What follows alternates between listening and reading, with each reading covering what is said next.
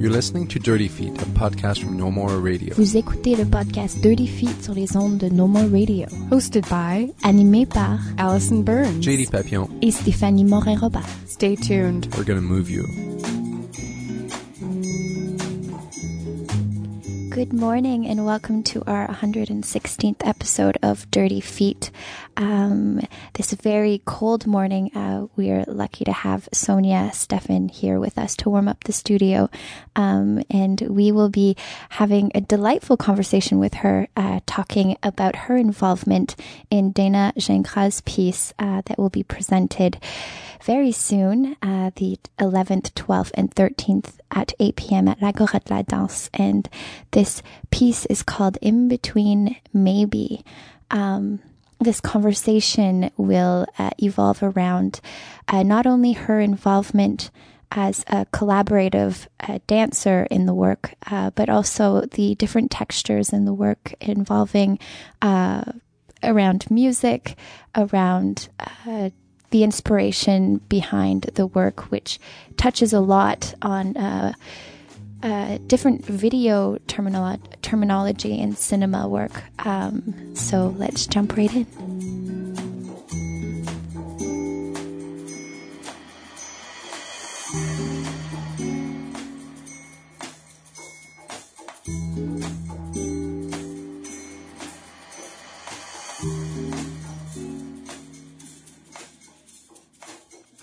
So today we're welcoming uh, Sonia Stefan, who is a performer and uh, artistic collaborator, I guess we could say, for this week's Animals of Distinction presentation, choreographed by Dana Gingras. Uh, the show is called Somewhere Between Maybe, and that's going to be at the Agora de la Danse on February 11th, 12th, and 13th at 8 p.m. Uh, Sonia Stefan, uh, it's not our first time welcoming you in the studio. Uh, it's our first time welcoming you as a dancer and performer in a show, though. So, hi, how are you doing today? I'm really cold, but everything is really good. Yeah, so just so that everyone knows, this episode is being recorded on the Monday morning. Uh, you'll probably be listening to it on the Tuesday. Hopefully by then it's not going to be as cold, but this morning it's hella cold. Um, so hi, uh, Sonia again. So um, yeah, this is a this is a project that actually started two years ago. Um, could you tell us a bit about the genesis of this project? Because there is a really interesting story behind how this project came together. Yes, um, the project started um, where Jamie Wright and I were matched with Dana at a Montreal Dance Choreographic Research Workshop. And what was really interesting about this workshop is that it's one week, and um, it's uh, the goal is not to have uh, a product by the end of the week. It's really process orientated, and uh, every day you go into a studio with the choreographer. They talk about their ideas, you workshop them, and then at the end of the day, you show the ideas to the rest of uh, the other choreographers, the other dancers, the other dance theorists. And as a group, everyone discusses the work. And I love this idea because it doesn't put anyone in a hierarchy. Everybody's in the same situation and really, really um, interested in the work. Why are we doing things? Uh, what is the process? What are alternative ways of finding um, uh, movements or or approaching the choreographer's idea? So yeah, I think it was two years ago that Dana was matched with both of us. And for me, it was interesting because I didn't know Dana beforehand. It was my first time meeting her.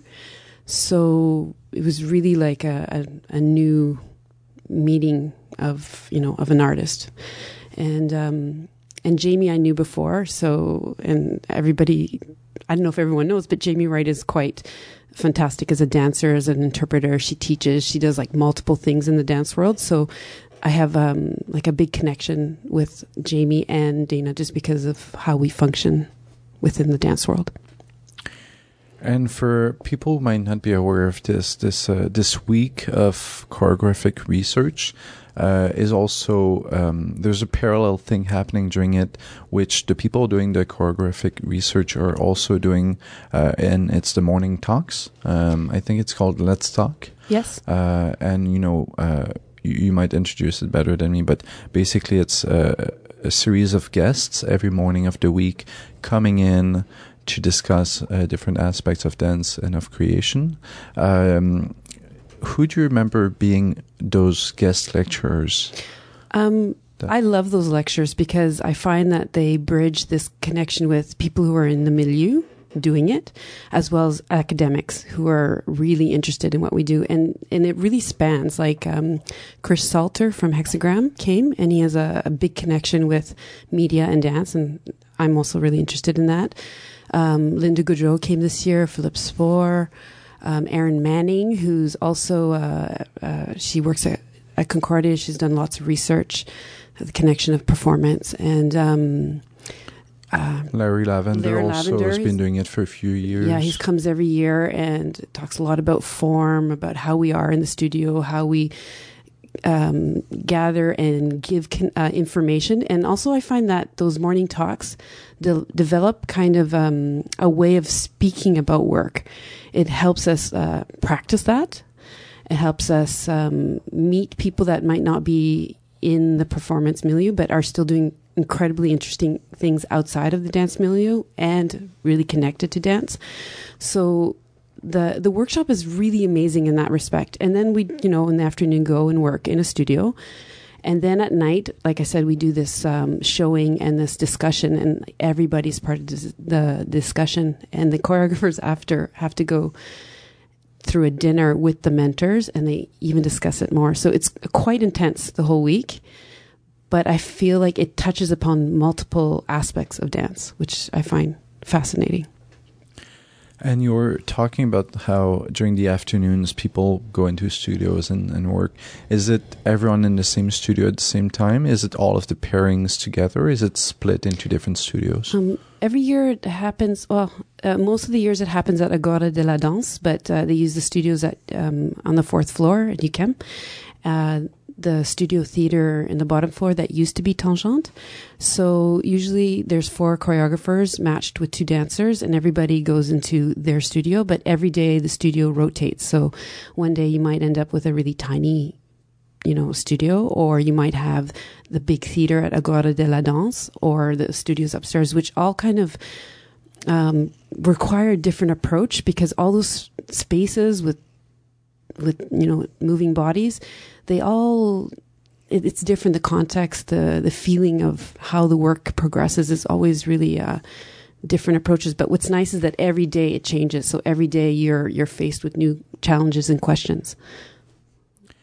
And that year with uh, Dana Shankar and Jamie Wright, um, what's your memory of, of how that that merging of the, the two uh, performers and the choreographer came together? Because yourself working a lot as a choreographer, um, you probably came to it with your own expectations to some extent. Uh, how did it go working with someone that you didn't really know, uh, someone else that you knew a bit, but you know, for the first time working together? How did that go during the throughout the week with with the process? It's funny uh, talking about that beginning. It's funny it, that beginning process kind of set us up for the whole process.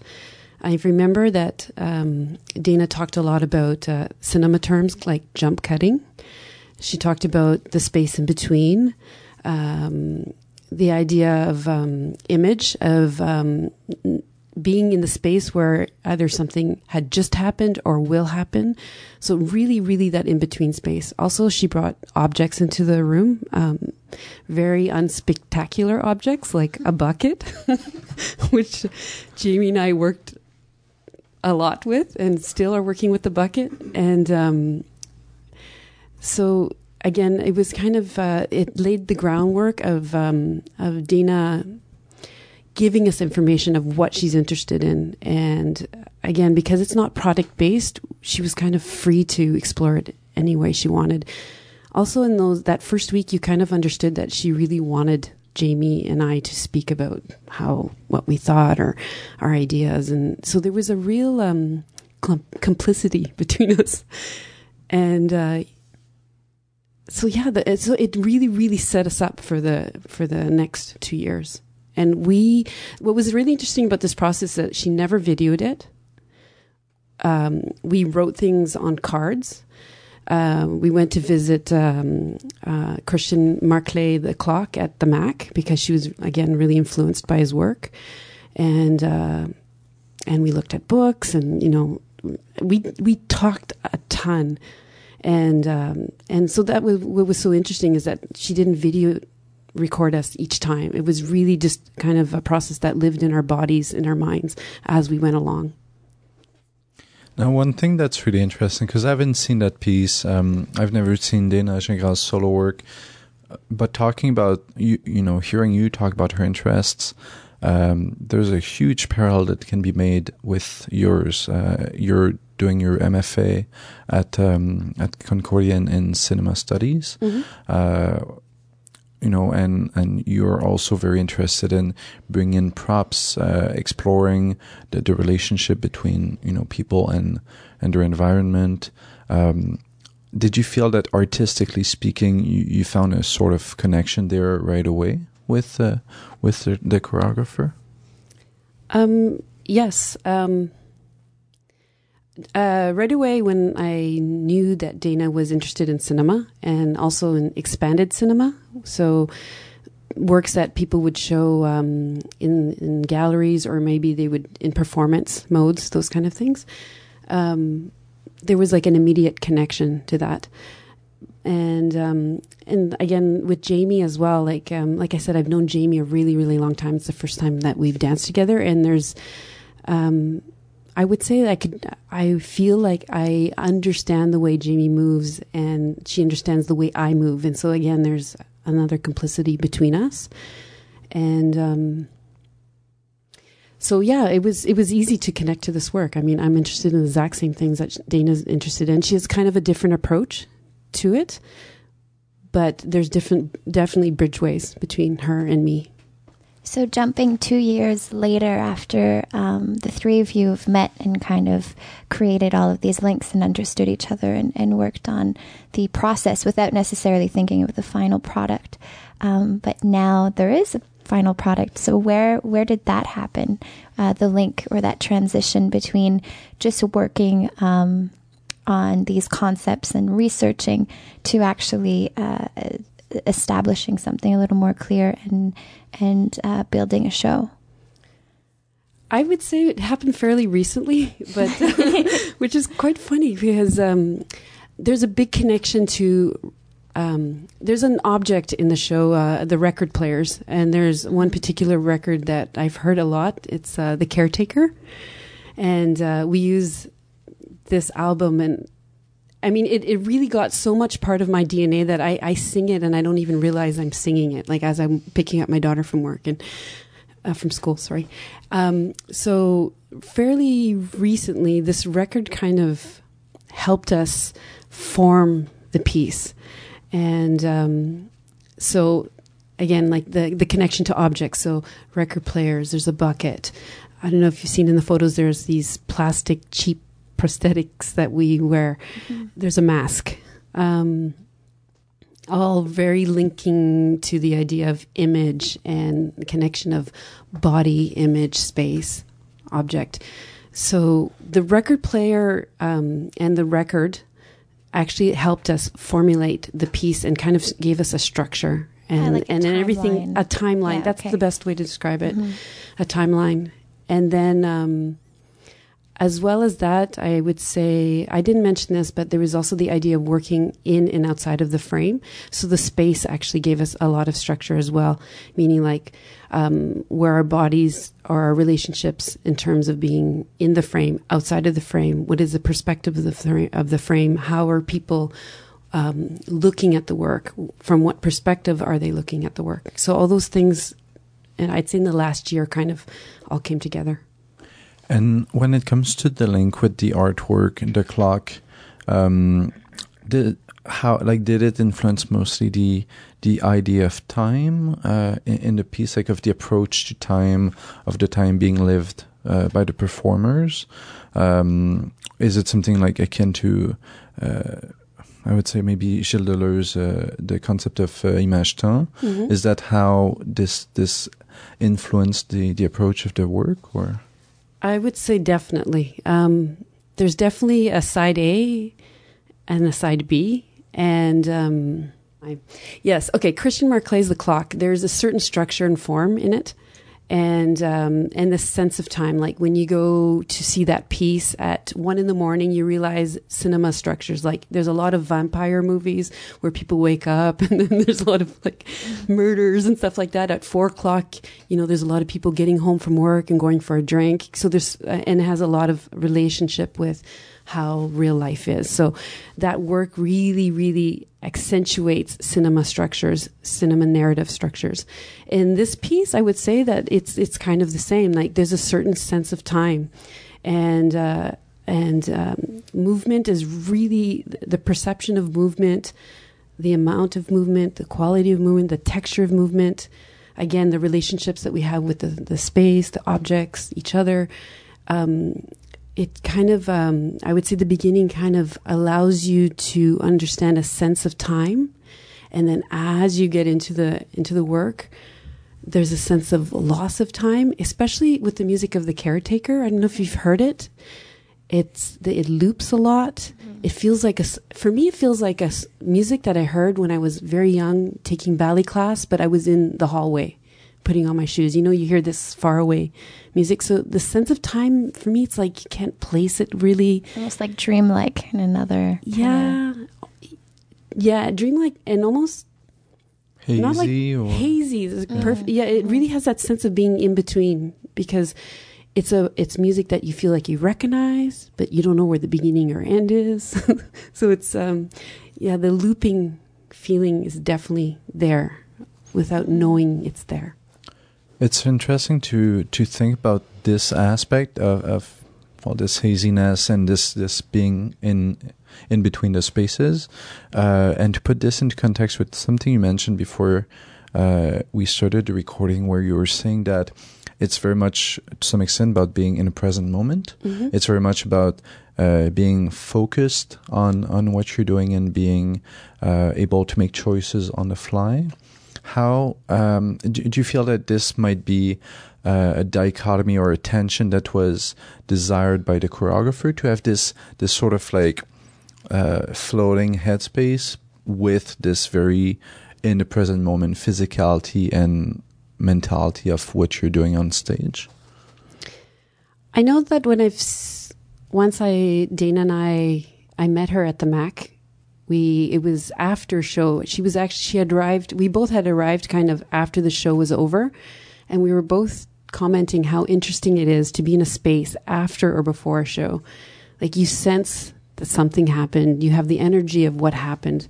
It's so that's what's interesting yeah for this piece. We're definitely in the present because our attention has to be really like 100 and 100% but again it's you get lost. You're you, you do have the sense that you have you had just missed the moment or you're about to get into the moment. So it's it's a very strange feeling like within my body and within my mind. And um, it it's it's amazing that we actually I feel like that we've accomplished like I feel I have accomplished that feeling through the process that we went through. So yes I, I feel like there's a double nature to the piece it's interesting. It, it's make me making me think of this um, this quote that I'm going to paraphrase by Jim Jarmusch, the filmmaker, where he was saying that in most conventional cinema, um, you're going to be filming the important points mm-hmm. in in a narrative, in in the story, in what's you know being shown on screen. So you're going to have the guy who wakes up, eats breakfast, then it cuts just as getting he's getting into his car then it's going to cut back to him getting out of the car and heading to work. But for him as a filmmaker, what he said that was interesting was those moments in between of what happens on his ride uh, to to work in the car, and just him, you know, basically just looking at at his surroundings, changing the music, um, drinking his coffee, and those moments that are not purely entertaining, but are there's a an authenticness, a genuineness to them. Uh, is this something that, as part of the process, you felt uh, difficult to to elaborate on? Because those are not the entertaining moments. Those are not the moments that we're gonna go towards when we're trying to create a show. Because we want to keep the audience satisfied. We want to keep the audience entertained. do you feel that there was a, a sort of voluntary shift towards those moments that we wouldn't really focus on when creating a piece for public consumption? You have such very interesting words like entertainment, public consumption. those, those words, um, those are interesting to me. Um, the mundane, like the mundane, when put together in interesting ways, becomes very, very interesting to me because mm-hmm. they they can create narrative or uh, a state or a feeling or information of some sort. So for me, we say mundane, but it's not mundane. Um, we all know that most filmmaking, I mean, it's changing now, but you know, Hollywood, you know, controlled it all and there was a certain way of telling a story. But now there's many, many filmmakers who work outside of the con- context of that and they, like Christian Marclay, you know, it's a film geek extraordinaire, you know, who went out and got hundreds and hundreds of film to make a timeline to create 24 hours. And like I said, that work, um, it it gives you different information. You start understanding cinema structures, how I don't want to. I guess I'll use this word: uh, manipulation of storytelling. So, in a way, it's such a mundane task to do that, and um, but the outcome is really, really interesting. And I think it's the same with this piece. Like, the objects are like cheap, cheap, cheap objects. You know, like, and um, and they're specific objects, and uh, and the movement is very specific, and maybe we could say um, pared down or really to its essence, and and with all the elements put together, um, I, I feel like it, it created a really really interesting piece that I think that Dana's really it's really a departure from her other work. She really wanted to explore something else and I think she she has done that in this piece. So. Speaking about these objects, and I'm looking at the, the photos and the video, and there's there's bright colors, and there is that kind of uh, the the cheapness that you're talking about uh, in in the quality of of this these masks and these buckets and things, um, and and I, I can't tell if there's humor there or if if it's more of like a almost grotesqueness. I think it's in between. Yeah. the, the, photos, Austin Young um, took the photos. He's from LA. For me, it was fantastic that he was from LA because my first dance experience, like when I was 19, I went to LA to be a dancer. So when he showed up, I'm like, all right, the LA photographer showed up. anyway, Austin is an amazing person. You should check out his work. But I have to say that photo shoot the four uh, the four of us laughed all day long. Like usually, photo, dance photo shoots shoots are. I don't know what your experience is. So serious. They're serious, and you have to be good, and you have to look beautiful. And the fact that my hair is like a disaster, and I'm wearing awful my awful jogging pants, like I just I was in love with the whole day, and I have to say it was one of the funnest days I've had in a photo shoot. So um, so yeah, in terms of the bright colors, I mean, cheap objects. I don't know, they're bright. I think that's the only way to. And you know, like like I'm wearing my horrible, like that purple shirt's my painting shirt, and Jamie has that awesome shirt that says "I'm very popular." And one yeah. thing about Jamie, I realized she loves T-shirts that have things on them, like sayings. So when you see Jamie, you should just check out her T-shirts and so yeah, it, w- it was definitely a day of um, kind of laughing and and again, um, even the I love the video. It's uh, Mark who shot the video. It's very lo-fi.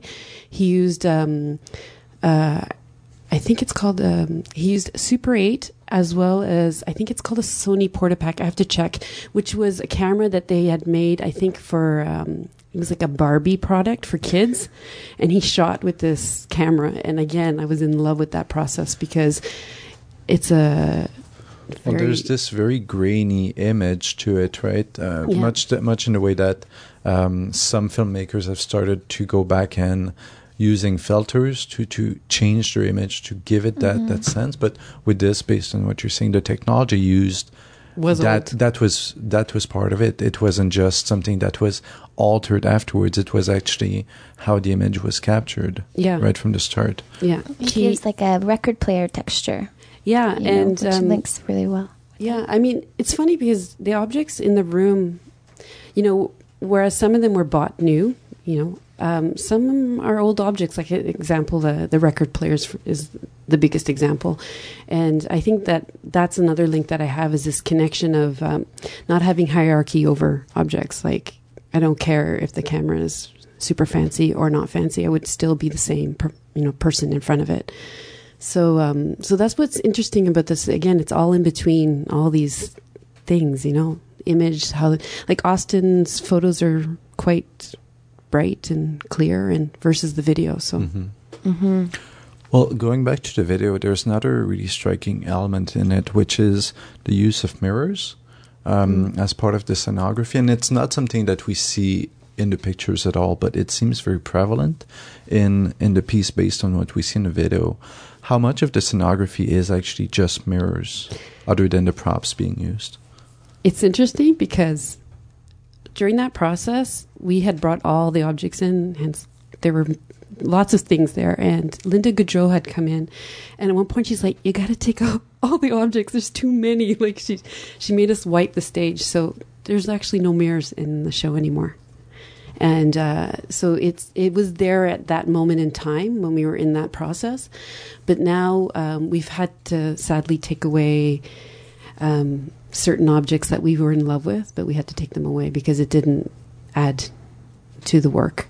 So at this moment, it's like stripped down objects, stripped down uh, movement, and again, um, different time structures. We haven't talked much about the physicality yet. We've talked a lot about the process. We've talked a lot about uh, all of the surrounding elements, but the physicality. Um, you were saying before we started recording that it is a big departure from uh, Dana's usual work. Um, I've I've never seen her solo work, but what I remembered uh, from Holy Body Tattoo and from videos she's done, uh, it it was very high intensity movement, very choreographed, very precise. For this piece, um, it is a departure. In in what way exactly is it? I would say she she was really interested again with cinema ideas. So there was the idea of inside and outside of the frame. So she talked a, lot about. We talked a lot about how in cinema when they cut from one scene to another scene. Um, there's like um, like something called um, match on action. Like you see someone close the door, and then the next scene you see them leaving. You don't actually see them go through the whole process. So, or there's another technique called again jump cutting. Um, a lot of experimental filmmakers use that, where it's one image jumps to another image, and it, there's a flipping back and forth, so it has a stutter effect. Uh, we use, use another type of movement um, idea called uh, alien body, where um, so there's like a superimposition feeling to it, where uh, you sense, you know, when you you you know you're in your body, but you can't quite sense it. you again, you're in that in between state. Kind of like when you're too drunk and you can't feel your body anymore, but you're still dancing. So you're like, you know, I, mom, if you're listening, I've never been in a state like that. but there's no drunk feeling but it's this it's this alien feeling of your body. Um, so we have um, that. Also there's this trying to match the other person's body. So jamie's doing something. I try to like s- try to physicalize what she's doing but i'm always behind or maybe i jump ahead of her but i never quite match her perfectly. So again for me it's kind of a superimposition feeling. Um, jump cutting oh i should talk about prompting. She that was one of the first things that she talked about was prompting. So she had recorded um, simple prompts that we had placed in in an ipod and jamie had her ipod i had my ipod and for two months we worked on you know we would hear prompt we would react we, and it's not reaction but we would just do it the movement purely as it required. So it, the movement almost became an object. And um, I would say even to this day, those four four or five things is what we we use in the piece is prompting, jump cutting, alien body. I can't remember what else, and really, really idea of inside of the outside of the frame. So Jamie and I may uh, we do things outside of the um, stage space. So from the beginning to the end, we're we're in it. Like we never actually go off stage and just hang out or drink water or whatever. But like we're from the beginning to the end, we're we're in it. And so there's this idea uh, also from cinema that um, you might hear something, but you might not necessarily see the image. Like, um, uh, like I remember Dana brought us all, and we went and watched um, Psycho, Hitchcock. We talked a lot about his usage of framing, uh, camera work, uh, sound. Um, so, so there was a, a lot of um, yeah relationship with this with those cinema techniques or cinema tools, and we just reworked it in, in for us. Dana's no stranger to Montreal, but she does come from Vancouver, and I'm wondering if there is, uh, if that has had any impact on, or, or if you've noticed anything about the way that she works or uh, the things that she's interested in that you from Vancouver that would be specific to where she comes from, or it like working with her versus working with Montreal artists? Is there? I feel like she is a Montreal artist because she's been here a while. Hence, like, I feel like I'm a Montreal artist, even though I'm not from here. But I've been here like, I don't know, 13 years, 14, 15 years. I feel that all the work I've done has been with people here. All the people I'm in love with are people from here. I even, I love other people in Canada, but I love the people here a lot. And, um, I mean, I haven't asked Dana how long she's been here, but I know that she's got the space, the stable where she teaches gyrotonics. And I know that since she's been on her own, all her work has been here. She's based here. So for me, she's a Montreal artist. Um, and this process is very similar to, to things that really inspire um, yourself as an artist and you're you're actually studying studying something that has uh, a lot of parallels and has that fed um, your research and what you're doing right now at Concordia? And how is that um, going? Or is it do you feel it exhausting to have to juggle all these things? No actually ever since i finally understood what i'm interested in and where i who hmm, I start following the things that I'm really, really interested in instead of trying to make money and all, or um, try to be with the cool choir. I don't know, whatever those things you do as a young person, um, which I think we all can admit we did. Um, Concordia, I again, I'm in the cinema department. I'm an oddity because in the studio arts program, I'm the only dance person. Um, in some ways, I kind of love that because I'm meeting all kinds of people open media, sculptors, painters, um, all, all kinds of artists. And um, once I start talking about dance, they're very interested. So I feel like I'm connecting them to my world, and then I get connected to their world. And then if I know somebody in the dance world who likes that, I try to, like, you know, connect them. Um, it's funny enough, last night I just finished every year, I've been archiving the underground dance community. Like, um, I recently photographed Short and Sweet and I bought this fancy camera that I realized, oh, like I actually can control um, and take images of people who I love and respect, and I want to, you know. So uh, I just finished my 2014 um, year of photos that I was lucky enough to capture. Um, in terms of um, my own stuff, um, I I guess for me, image and dance has a huge link. Um, me and my past, how people have portrayed me. I've been, I was willing, I let myself be portrayed a certain way, or, and, and all those questions of um, how we are, you know, like how we are on stage, the odd, uh, the way we. Sorry, now you're talking. I have to talk about me. It's so confusing, but but Concordia has been amazing because it's led me to to meet other people who have outside thoughts of, of of performance and and I find those people really really interesting and then I find also the people doing you know, like I, I, for example, short and sweet as an example. I find all those people really, really interesting because they're a blend of so many different things and their approach to making work. And um, yeah, so that's it. So um, Concordia was like a perfect um, choice for me. Now, one thing that you've mentioned uh, quite a few times, uh, you know, when it comes to process, when it comes to uh, how you thought about uh, creating the show and the framing, the framing is very much linked to to the gaze. Um, is this something that, that is prevalent? This idea of the gaze and how um, how that gaze can be influenced, uh, you know, bringing the attention to to specific aspects of the show how exactly did the choreographer and the the, the performers approach that that idea of the gaze of the audience watching? Um, so right from the beginning, I this is something Dana actually talked about at the Montreal Dance Choreographic Workshop. The work has a specific point of view, um, especially at Agora, the way the seats are versus the the stage if you um, there's a very steep rake. So she really placed people at the top of the space of the viewing space where the seats are so that you can see the work as a whole picture. You can take it all in uh, just like you would a, a cinema frame. So again the idea of inside outside of the frame would be there. And um,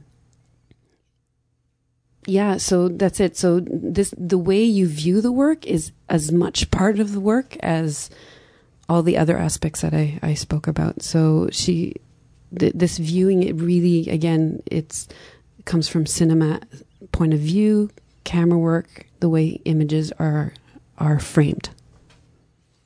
And one thing that's quite often used in um, in visual storytelling is going to be specific elements that are meant to attract the gaze also like a, a sort of um, I don't know how to how to express that but uh, elements that are meant to to come at the forefront of the, the the image so that your eye is attracted to it so that you the, the rest becomes more background. Uh, were those elements of, of thinking this will become the central element for the gaze uh, did this come a lot into play in how you need to perform the work yeah. Yes. Um, I guess I should mention this too. The team, like, there's uh, Roger Tellier-Craig. He's uh, there's he's also has sound in it, and um, Miko is doing the lights. Um, Simone, uh, the scenography. So, what's interesting about all these things is all these people, especially at the end of the process, were all in the room, and we all talked about what are we looking at, our um, where what is not the important element, but what is the element that comes alive in this moment or that moment, or is there too many things competing at the same time? Like where is the gaze? And um, so that definitely, definitely came into into the discussion. What I lo- loved about it that it wasn't only like, oh, where's Sonia and Jamie? It was like, where are everything, all at the same time. So we could be talking about the bucket or um, um, the masks or the not having the masks or yeah again um, yeah, the space. Like the space in itself is as much as a performer as we are which i really like this idea. Because of course dance space i mean artwork space it's a huge um, element that i think that should we talk about and it's a really important element in the piece. So that and, and that said, once this piece is performed here in, in Montreal at l'Agora de la Danse, are there plans to have this performed anywhere else? And how would that shift the work? Um, and will you guys allow yourself to be more selective of what space in particular you would like it to be presented in? Because the space seems to have uh, quite the impact on the actual final product or on the experience for the audience and also for, for you and Jamie as performers. Mm, that was interesting because we talked about um, whether this piece could. Um, there was a joke about, oh, could this be theater? Like, could this be post dramatic theater? or um, the thing about the space, though, also we kind of are very malleable. Like when we work at the stable, the space is really different than Agora, and I feel like this the piece can live in that space and be as strong in that space, but it's definitely a different viewing experience. You definitely have a different gaze, the way you would see all the objects and us in the space. So it doesn't have to be an agora. It's just that in this instance, Mhm. there was a lot of talk about that space because we knew. But I think that uh, she has opportunity to do it in other spaces. That's what's going to be fun about it. Is like, what is this space like? How are we going to be? What are we going to do? How where are the how are the elements going to come together in that space? And um, so the the fact that the work is malleable. hmm I don't know if Dana would say that. You'd have to ask her after the show, but that's what I would say. So It makes a very uh, like a magical presence almost to have to you know be in that man- malleable spa- uh, state to just be kind of ready for like oh actually we're not doing it at l'agora tonight. yeah, because I mean, like I always have fantasies to do it. You know, at and like let's do it at a music show or I don't know, like just the spaces that we don't belong, that we do belong, that we're in between. Like I, I always have those fantasies, but um, I think those guys would. I mean, I know that Jamie and Dana would probably be up for it, but um, yeah, I know we have talked about the life after Agora. I'm not sure what's going to happen. I'm excited to see, so it's to be seen. Well, before that, anyway, there's going to be the Shot Agora that's coming right up. Um, just to remind everyone of the dates, uh, the piece is called Somewhere Between Maybe. It's by the company Animals of Distinction, choreographed by Dana Gingras, in collaboration with her dancers Sonia Stefan, who's with us right now in the studio, and Jamie Wright. Um, and that will be at Agora de la Danse, of course, February 11th, 12th, 13th at 8 p.m. in Montreal. Uh, now, before we go, uh, you've mentioned the uh, the caretaker. Um, is there an excerpt excerpt we could listen to of the uh, the caretaker? Is it like the name of the album or is it a song? It's um, it's um, The whole album. it's a whole album. I could. My side is called "The Relationship That Has Just Begun" or "The Relationship That Had Begun." There's something about a relationship. It's because I'm in love right now, so I got the relationship side. Anyway, Again, framing. Yeah. I decided to remember this aspect because of that. mm. so uh, before we go, well, thank you so much, Sonia Stefan, for coming on in the in this studio, in the recording studio with us today, um, to talk about animal di- animals of distinction with somewhere between maybe.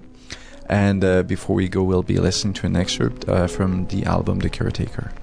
Thank you so much, Sonia. thank you, you guys.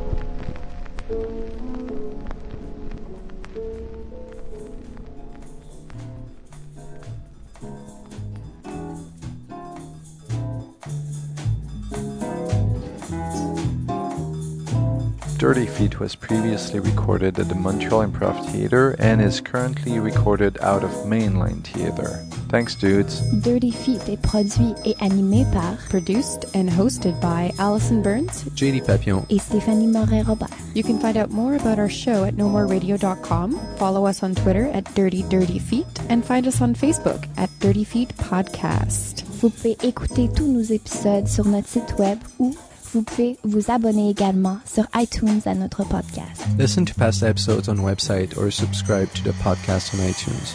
While you're there, be sure to give us a rating and or leave a comment to help us spread the word. Tune in next week for a whole new show.